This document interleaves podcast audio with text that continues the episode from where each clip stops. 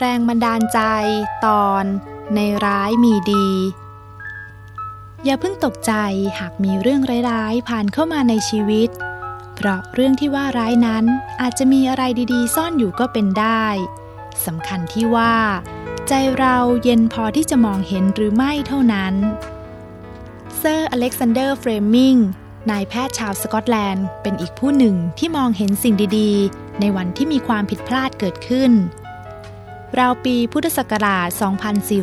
2471 ขณะที่เฟรมิงกำลังศึกษาค้นคว้าเกี่ยวกับเชื้อแบคทีเรีย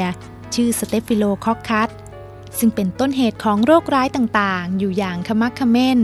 ณห้องทดลองของโรงพยาบาลเซนต์แมรี่ กรุงลอนดอน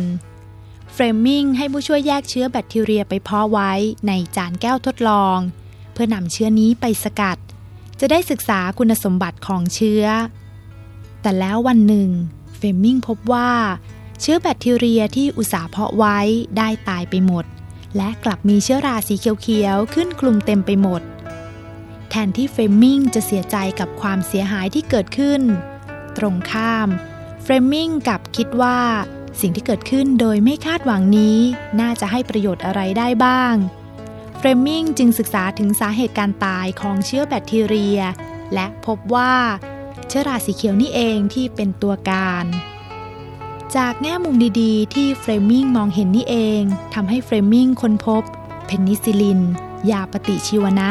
ที่ช่วยชีวิตมนุษย์มาแล้วจำนวนมหาศาล เป็นยาซึ่งสกัดได้จากเชื้อราสีเขียว ที่ปนเปื้อนมาในจานแก้วทดลองของเฟรมิงนั่นเอง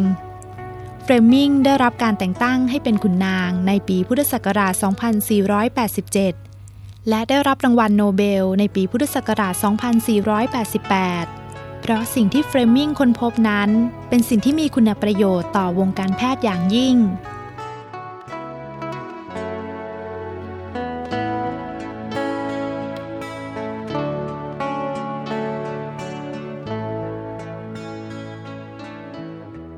คุณผู้ฟังคะ ชีวิตก็เป็นอย่างนี้ เรื่องดีเรื่องร้ายอาจอยู่ไม่ใกล้ไม่ไกลกัน หรืออาจอยู่ในเรื่องเดียวกันก็ได้ สุดแต่ว่าใครจะมองเห็น เมื่อเกิดเหตุร้ายใจเย็นเข้าไว้ แล้วมองดูใหม่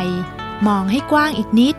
มองให้ไกลอีกหน่อย หรือลองเปลี่ยนมุมมองสักเล็กน้อย เราย่อมจะค้นพบ